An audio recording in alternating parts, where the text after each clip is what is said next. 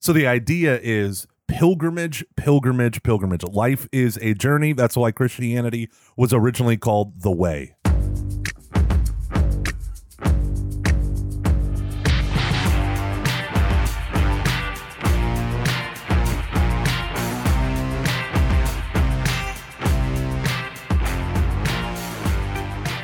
Welcome, ladies and gentlemen, to Every Knee Shall Bow, your weekly Catholic podcast on evangelization. My name is Mike Gomer Gormley, and I am joined, as always, by Dave the Saint Van Vickle. How you doing, Dave? Yeah, well, I'm far from that for sure. I'm far from that. No, I know it was ironic. Yeah, I get it. I get, I totally get it. It's like the hipster thing, kind of the hipster Yes, thing. yeah. Well, actually, you, can I? I'm going to tell you an ironic story right now. The Vikings would give their leaders ironic names. Cool. And so, uh, mostly ironic. Sometimes they were true. Like a man who had a hammer smashed into his mouth during a battle was known from that point on as the Bluetooth. Uh, Huh. But his uh, his father, who started the Danish line of kings that endures to this day, is the origin of my family name, and his name was Gorm the Bald or Gorm the Elder. Right, Cool. and that's where my last name Gormley comes from. That's cool. I, I never, we've never talked about this before. I know. Well, so the problem is Gorm. Then his Vikings raid Ireland, and then horrible things happen, and then that's the Irish heritage of Right. of uh, of Right. of me of me. Apparently, my ancestor protected Saint Patrick during his evangelization. this isn't true, is it? Oh, oh, whoa, whoa, whoa, whoa, whoa, whoa! Yes, it's totally true. Gomer, Because- knowing, knowing you, I Yeah. feel like I would have heard this much earlier in our relationship than now. Okay, In so fact, I'll- I feel like I would have heard it once a week for the last 25 years. okay, okay, Uh, a hundred percent. You're right on that one. The only reason why I hesitated ever saying it is there was an an American genealogy guy who got you know how like people got super into genealogy about ten years back. Uh, he sets up all of these, or this guy set up this website for the Gormley family. And did the branching of all the different names that come when they came over and you know hit up Ellis Island or whatever. It's Gorman, O'Gorman, O'Gormley, and there's like 20 different spellings because the original Gaelic is like 20 syllable, 20 consonants long. So uh, it was just fascinating, to, like when you hear like the history, and he had that history, and I was like, oh, oh, this is awesome if it's true, but I'm scared to talk about it out loud because if it's not true, then it makes it less awesome. But that, that was his research. Yeah. Niall, Niall of the Nine Hostages, who's a king who would kidnap other kings and ransom them for cash or money, and then his poet protected uh, St. Patrick. This is, this is crazy. That's cool. I know, I know, I know. It is cool. Hey, but we got a good show for people today. We got a good show. Oh yeah, yeah. I'm excited about this. I've been, I've actually been thinking about it for a week, like that we should do a show on this. I like it. I like it. Yeah. So, uh, why don't you introduce the topic and I'll tell you All why I like this show. All right. Yeah, that sounds great. and it's not just then we'll because you're it. on it. I Uh, know. That's most of it. Yeah. so I think uh, something important in the life of a disciple, and and I, I Gomer and I have talked about this a lot. There, there is this kind of idea that like once you've given your life to the Lord and realize your identity as a son or daughter of God, that that's kind of like the plateau that a lot of people hit. And what we want to do is do a show on basically like four to five principles to ensure lifelong metanoia or lifelong conversion because there is no plateau in the Christian life. It doesn't work like that, you know. So we want to we want to give you just basically like four to five principles that you can keep in your life that you know will allow you to continue on in your journey of being transformed by God because that's what God wants to do. Is continually transform us to be more like him. Yeah. So the reason why I like this, the, the title that he gave was Lifelong Metanoia. And the reason why I think that's so important is working in a parish and working with people. I don't know if you've seen this, I'm sure you have, but people who were previously stable in their relationship with God all of a sudden lose their minds when they come to a different stage of their life. Yeah. Like people who are excellent husbands and fathers find it incredibly different difficult to be excellent husbands when their kids are out of the house off to college Right. you know or you know the the why like and and all of a sudden you have this crisis in faith where you know maybe they're th- these things that weren't issues all of a sudden become issues for the midlife crisis, or yes, I even hate saying these words out loud, the quarter life crisis.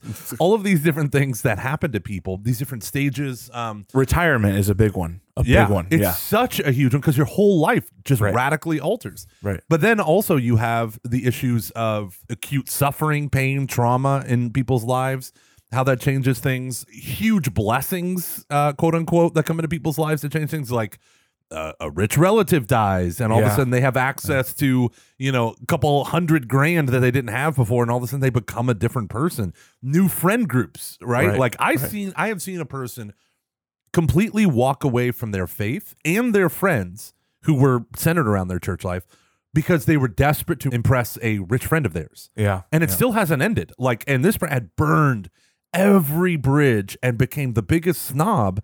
And it was like, whoa. So there, there's this call that we need lifelong metanoia because you are not the same you at different parts of your life, different stages, different things that happen to you. So we need to make sure that we keep on uh, the righteous path, as it were. Yeah, and it, it's uh, it's so easy. You know, I think for a lot of us, we can point to a time in our life when we were like, "Oh my gosh, I was not following the Lord." and what I want to encourage you, and this isn't one of the principles, I just want to encourage you to realize is that you're going to have those experiences again and again. Like 10 years from now, I'm going to look back and be like, "Oh man, 10 years ago I was not following the Lord like I should have." And and 10 years after that, you know, I mean there there there is like drastic change that will still occur in your life. Drastic Yeah. change for the good, you know, drastic transformation that will still occur. And the greatest thing to think about, the, the way to frame this is you didn't cross the finish line the day you accepted Christ. Right. Right. You don't cross the finish line until you're standing before his judgment seat, right? Until you're Right. standing before the throne. So the idea is pilgrimage, pilgrimage, pilgrimage. Life is a journey. That's why Christianity was originally called the way, right? So that's Amen. what we're doing. So to kick this off, what we're going to do is we're going to walk through five different things that we believe are key to helping you with lifelong metanoia. We're going to save the fifth one for after our commercial break to hold you nerds in suspense. Uh, but we're going to go back and kind of riff on each one of these that we think is uh, pillars, five pillars of of this lifelong metanoia. So, number one, I'm going to start it off is that one thing. That one thing was brought to my attention in uh, uh, Imitation of Christ, book one, chapter 11, where he says, if we would, why is it that at the beginning of our conversion, we have more zeal than at the end? Why is it that after years of practicing our faith, we're barely excited when at the beginning we were all fire? And he says, if we would apply light stress to ourselves in the beginning, and essentially he's saying, go after these sins, faults, and weaknesses, in a short time we would be perfect, right? And now he's writing the book, Imitation of Christ, to monks in a monastery, but the same applies to everyone. What is that one thing in your life, in your heart? Not those 500 things. The devil will diffuse your energies in order to keep you a prisoner. The moment you do a real examination of conscience and realize, holy moly, this one thing has ripple effects that are killing me in so many other ways. What the devil will do is, yeah, but you're also a liar. Yeah, but you're also lazy. Yeah, but you're also this. Yeah, but what about that? And you know your taxes are due. And you know you also have these things. And he'll distract you. Light focus can cut through steel. Light diffuse can be an easy bake oven, right? Like Yeah. you can't really do much of anything. So, what is that one thing? Uh, my parish mission that I built, what, five years ago now, was built on this one principle. What is that one thing in your life that prevents you from loving the Lord your God with all your mind, heart, soul, and strength and loving your neighbor as yourself? Yeah, in like traditional Catholic, uh, like mystical theology, we call it the besetting sin. But this is even more than just the besetting sin. This is this is continually asking what is the one thing. So if the one thing is greed, and you you make progress on that, and you feel like you know in a real way you've had victory over the sin of greed, you move on to the next one. What is the next one thing? You know, what is the next log in your eye? So it's a continual process of of evaluating what is the thing most keeping me away from God, and that never goes away. It never ever stops. Yeah. And I would just say, I like to provide helps for people about what that one thing is. And so, just my quick list that I walk people through is is it a sin that you habitually commit? Right. So, you know, pornography, anger, greed, whatever it might be. Is it a sin that you habitually commit? Is it a wound, a sin that someone else committed against you that has calloused over but has never been healed? So, you know, maybe you were hurt as a child or betrayed by someone you love. And even though you might say, well, I'll never be like that person, by merely saying that, they have a certain power over you, right? Yeah, right. Uh, maybe it's not a sin or a wound. Maybe it is a fear that you have fear of success, fear of failure, fear of whatever. Fears tend to limit our actions. We regret not what we do, but what we have never done. Maybe it's a label that someone gave you. You know, junior high, someone called you the smart kid, the dumb kid, the jock, the whatever. And that limits your horizon, right? It, it limits what you think God can do in your life because it gives you an identity that didn't come from Him. Uh, and, uh, you know, things like that doubts, fears, failures, all that stuff. a vice it could be a vice. Yeah. Smoking or something that's not necessarily sinful, but it's not great. You know, it's an addiction. Right. Yeah. Right, right, right. And so when I do this, one of the and this to me this is shocking, but one of the most common themes that people say is gambling addiction. Oh wow, I, that is really interesting. I would have never guessed that. I know. So this is the closest thing I come to uh the closest thing I come to being a priest in confession is I have them write their one thing down on an index card and put it in a basket in front of the Eucharist and then I write my third talk based on what they put in the basket. Oh, that's genius. You'll have multiple That is genius. Well, right. Well, because I, want it to be for them. But the most Catholics have zero moral formation. They don't know how to think about this stuff Right. appropriately. right, right. And so they see sin where there is no sin. They they need to realize like you get you have to work on forgiveness here and all. You know, I'm angry. I'm angry. Well, you're angry because they hurt you. So let's address that, right?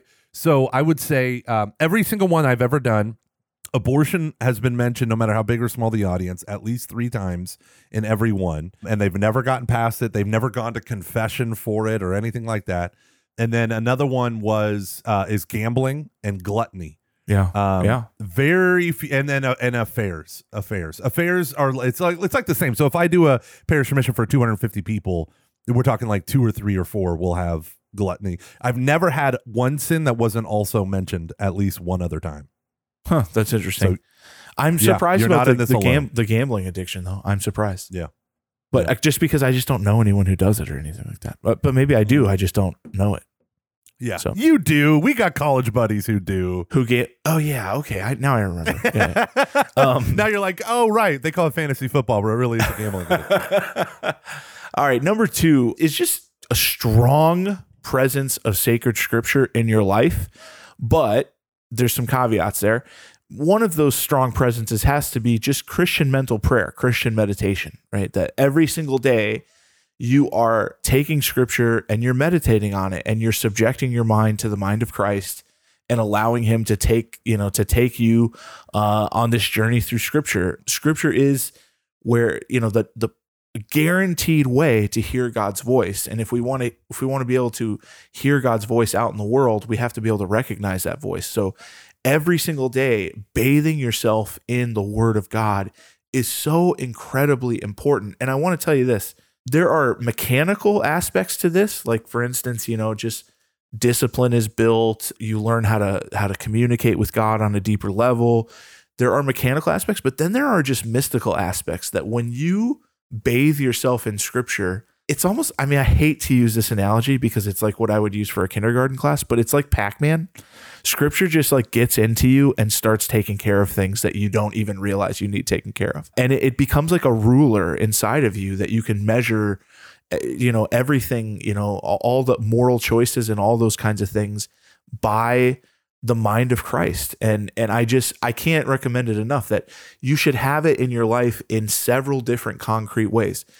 Uh, Christian meditation every day, taking you know maybe a chapter or usually less from the gospel, and talking about it with God, memorizing scripture, uh, engaging in Bible studies, trying to understand it more, uh, engaging in um, a real theological uh, search through scripture where you understand how the church interprets these things.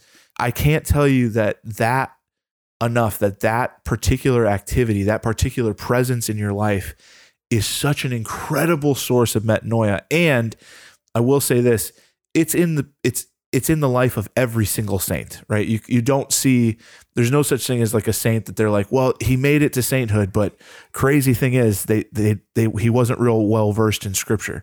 It's just not that way, right? There's a major presence of scripture in the life of every saint. Jesus says very clearly, My sheep know my voice, right? And that's why I think scripture reading in every single Yeah. way possible is important, right? Not just in the sacred liturgies of the Mass, although that is the principal place where it belongs, but right, right. constantly going. And I, I tell people this all the time. And the more I tell people this, the more convinced I'm right.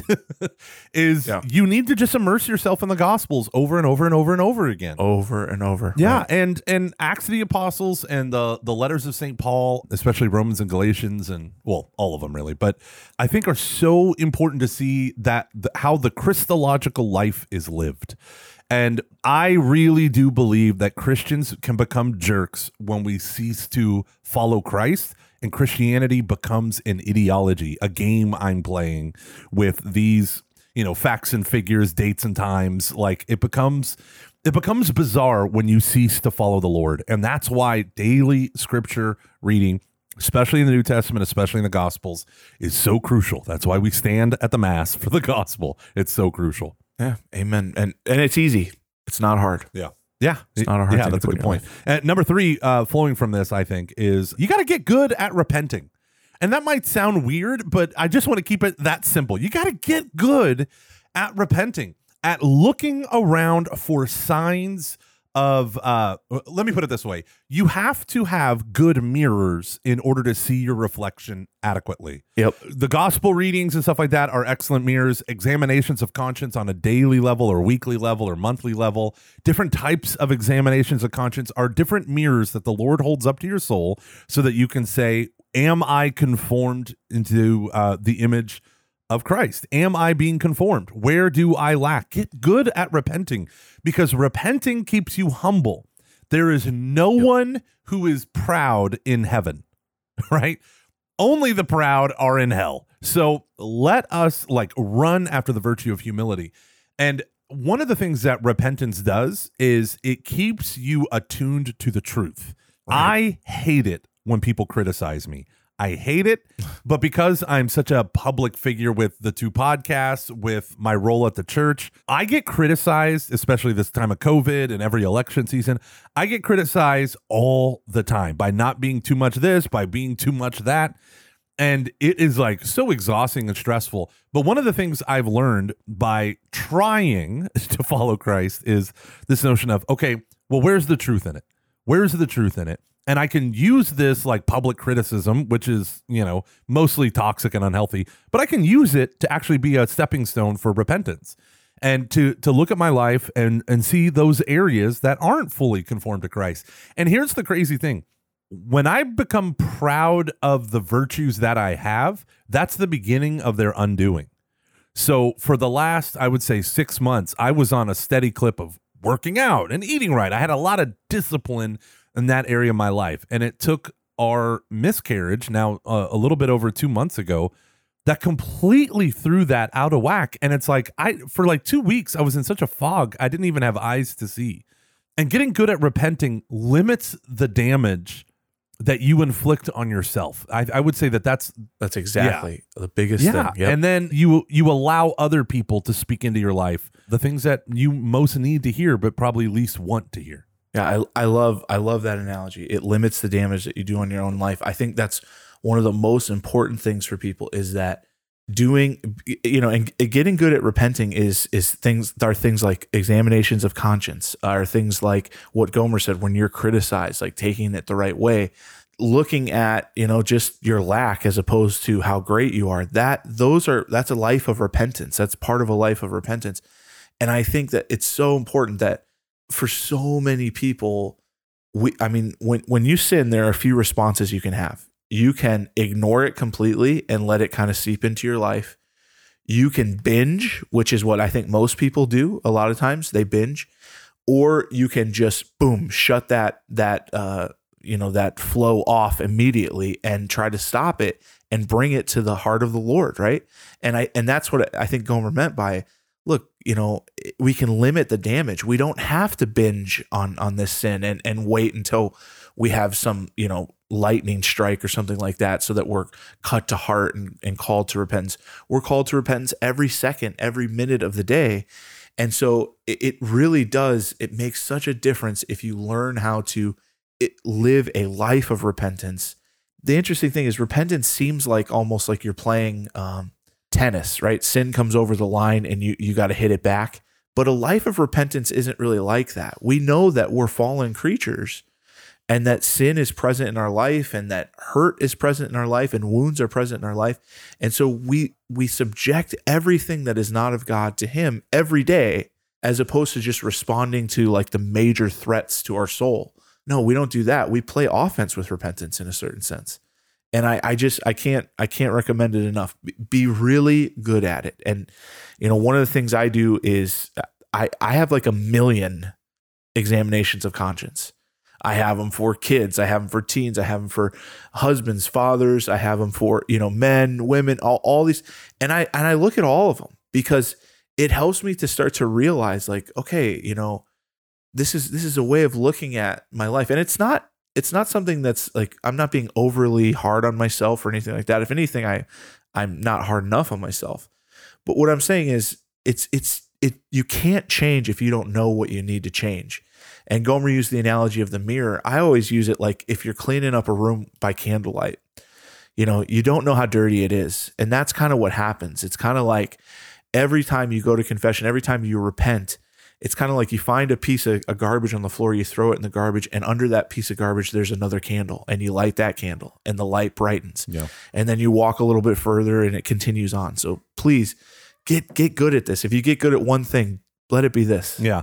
And this is also just my cautionary note. It's also good to have a spiritual director or a regular confessor if you can't get a director because they can prevent you from doing the one thing yeah that will undo it all which is scrupulosity seeing sin where there right. is no sin i'm i'm failure i'm a failure all the time no okay yeah we are we are sinners saved by grace but we need to focus on um the the idea of honing in on repentance is that it is motivated by the desire to uproot the sin, not just to hate on yourself. That's false humility. Okay. So, Dave, what's number four? Uh, wait, are we on number oh, four? we're on number four, buddy. I just did get good at repenting, which is number three. Number four. Well, we're, you know, Gomer mentioned the, the first principle was that one thing. And it's kind of like looking at that one thing that's keeping you from God we have a, another a more positive statement, and that is the one thing that we need to build to get closer to God, and that is about virtue, right? So, in every moment of your life, in every stage of your life, what we need to do is we need to look at what's the virtue we most need. And usually it, it does correspond to the sin that's keeping us most yeah. from God, but it doesn't necessarily have to be, you know, and sometimes it's easier to focus on the opposite, you know, especially if you're really struggling with sin focusing on a different virtue can help because you, building virtue just makes you stronger in general. So my encouragement to you would be to literally, you know, start to learn about the virtues, start to learn about what they mean and what they are and every moment of your life, you know, whether you break it down into months or, you know, quarters or, or years or just eras of your life, try to work on one virtue that you know you need the most, right? That you lack the most and work on that one virtue. We need it. We have to be people of virtue. And and virtue if if you do this, this is where you're going to feel the most change. With all of these you're going to see a lot of change in your life, but the one that you're going to feel the most is when you build virtue. Yeah, and using classical um, spiritual theology, you have the three stages of the Christian life, which is purgative, illuminative, and unitive.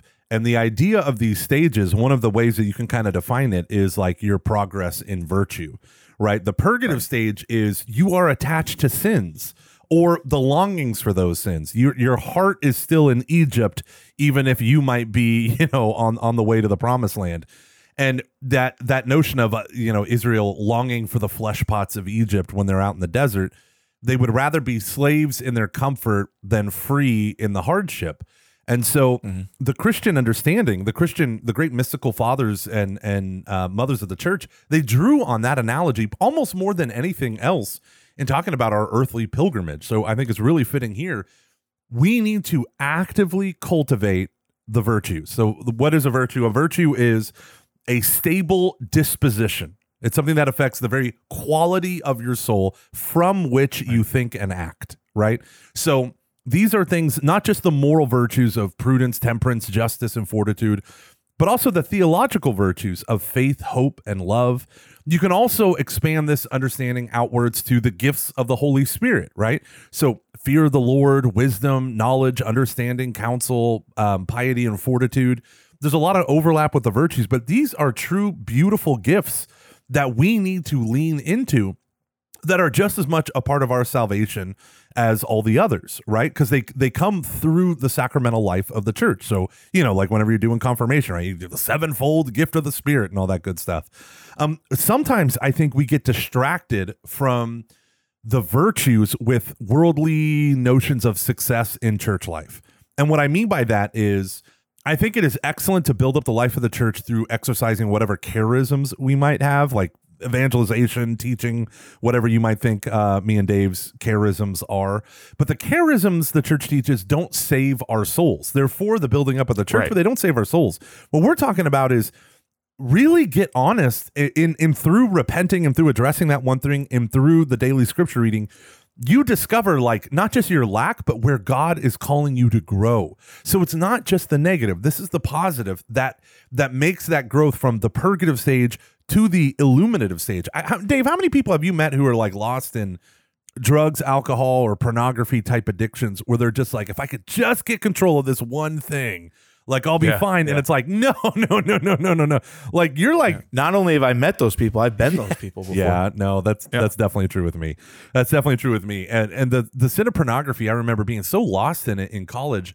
I remember saying to my spiritual director, like, what what was the phrase that I said? Like, this is the I feel like if I can beat this, like I'll be awesome. This is the only main sin that I confess. Is and the- he's like, oh, that's man. because it's blinded you, brother. It's blinded you. And I was like, ah, you're right. But Yeah. uh, also think about this. I know a family, I can't remember where I heard this story, but they write the eight Beatitudes down. And then every year they have a huge family reunion at a lake house, and all the adults pick a beatitude for the year. And they focus their energies on developing, you know, poor in spirit, meek, mourning, whatever it might be.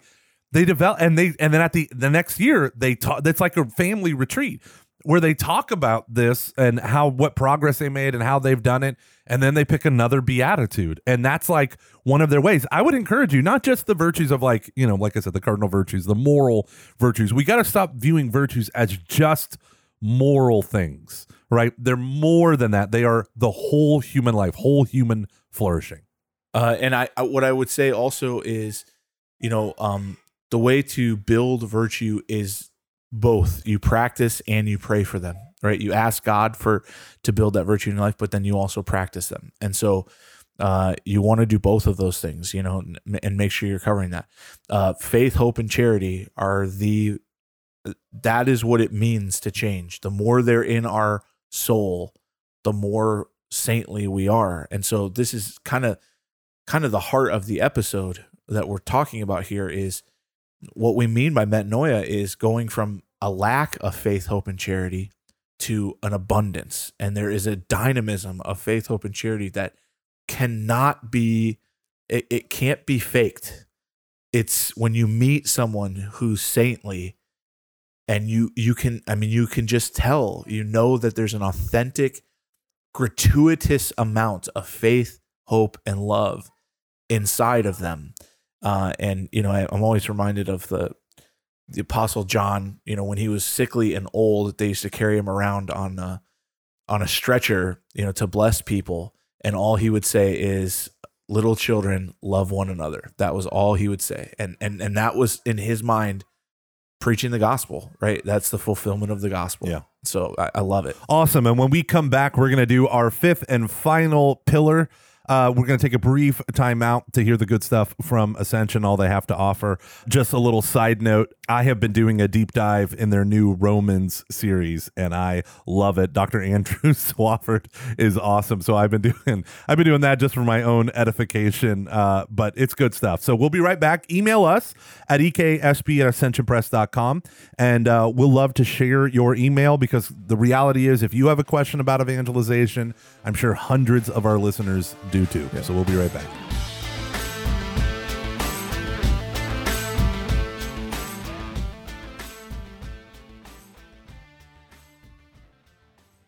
Okay, here's the gut check right here because if nothing changes, nothing changes. Do you want to be holy? And do you want to be an instrument of renewal in this world? And if so, do you believe it's possible? Do you know what it looks like? Do you know where to begin? Because if nothing changes, nothing changes. My name is Father Mark Mary. I'm a Franciscan friar of the Renewal, and I wrote a book called Habits for Holiness. And it pulls from over 800 years of Franciscan tradition, wisdom, and experience of radical and total discipleship in the midst of the world, but in a way which begins with little steps and works not only for religion, not only for priests, but for everybody.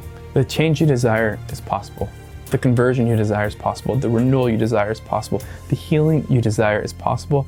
And it begins with little steps.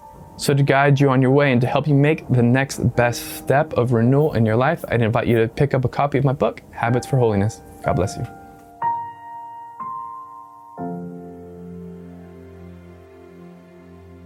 Welcome back, ladies and gentlemen, to Every Bow. Always happy to be here with you. Now we have our fifth pillar, the fifth pillar of lifelong metanoia. Let's just run through the four real quick. What is that one thing, the besetting sin that is preventing you from loving the Lord your God with all your mind, heart, soul, and strength, your neighbor as yourself? Number two is daily scripture reading, immersion, all the different things that you need to have the gospel at the center and source of your life. Number three, get good at repenting. We're talking examinations of conscience. We're talking all the things that you can challenge yourself in order to see yourself as clearly as possible at different stages of your life. Number four, build one virtue, right? Focus on one virtue, whether it's the theological virtues, whether it's the cardinal virtues, whatever. Focus on growing your faith in the Lord. And now, Dave, number five. Number five is keep the saints in your life. Keep the saints in your life. And here's here's the kicker here. I mean, this is what's important is that I think when you make progress in the spiritual life, you know, I, I've done this so many times. I kind of pat myself on the back and I realize I'm I'm I'm I'm I'm doing good. And and in a sense that's that's good. Like you wanna you wanna be happy with the freedoms that you're getting. But oftentimes when we see like what God really wants to do in our heart, we're the ones who limit God. You know, we limit him. And in the lives of the saints, they're so generous to him. And God is so gratuitously generous back to them for their gift of generosity that he transforms them in ways we never, ever would imagine we can be transformed in that way. So continually get to know the saints because it will it will always put on your mind like wow what God has done in my life is so amazing. This is what God could do in my life if I if I respond even more generously, if I surrender even more seriously. Uh, you know, it's like I always say. I've said it probably a hundred times on this show. You know, the first time I read the life of Saint Francis of Assisi, it was the first time I ever thought, "Oh my goodness, this is a man who loved God the way God was meant to be loved." And I it it profoundly affected my life. That I always thought that's what I want. I want to surrender completely to, to, to the love of God and to love Him with a love that is worthy of Him. And the, the reason why this is the most important one, it's kind of like the capstone of what we've said with the previous four, is because we want you to live the life of a saint, right? We want you to live a life of a saint. A life of a saint is one that is characterized by lifelong metanoia. They know that they constantly need to get beyond the self and find Right. God at the hidden center of their lives. And so Right, Francis. That they were called the penitents from Assisi. That's what they called his group at Yeah. first. The penitents from Assisi. Yeah, and so when we embrace this notion of lifelong integral conversion, right? It's not just there there are these beautiful once for life moments that then need to get spread out through our lives. So if you're an adult who's had an, a conversion experience, there you know that there's a lot of energy and dynamism in that conversion. That's why people say like lock a convert in a closet for like 6 months until Yeah. they calm down. What we want you to do is at that moment of your conversion when God has set you has called attention to the death in your life and has set you free from bondage to these, you know, things that work death in your life. The idea is, okay, Lord, what else? What else can I uproot in order to do this? And that's what we see in the lives of the saints. And I got to tell you, I was not a big saints junkie like you are, Dave. I love the saints. I've always had an affinity, especially for the Franciscans and Dominican saints, but I never was one to go like read a bunch of saint stories until I had kids. And it is so Yeah, easy right. for kids to get lost in the writings of, you know all these different you know characters. I, I'm trying to think of children's books like the Boxcar Children and the the babies babysitters club i couldn't remember what it was called and you know things like that right you can get lost in the characters and the story and the narrative and all this stuff but how great would it be to get lost in a story of something that's real? Something that actually Yeah. happened lives that were actually changed. And i just always return to that great line of st paul be imitators of me as i am of christ. And I don't, I don't know how to walk this walk perfectly but here's five other people who lived a similar circumstance as i did and they made it and they became holy in the midst of it. And i i, I need to know how to do that because i can't just do this on my own Yeah, amen. You know, you're gonna you're gonna get to know more and more of the saints, and what you're gonna start to realize is there's a formula. and I, I I hate to use that word, but there is there's a formula for surrender. You know, and there's a few there's there's a few things in their lives that all of them have present, and and that's what we need to know is you know the genius behind how God creates saints and how He responds to the needs of the world through saints. yeah amen all right ladies and gentlemen this has been every knee shall bow your weekly catholic podcast on evangelization i'm mike gomer gormley and I'm joined as always by Dave Van Vickle. Dave, I'm literally doing the intro. Why am I doing the intro as we're outroing? Goodbye, ladies and gentlemen. I love you. God bless you all. Email us.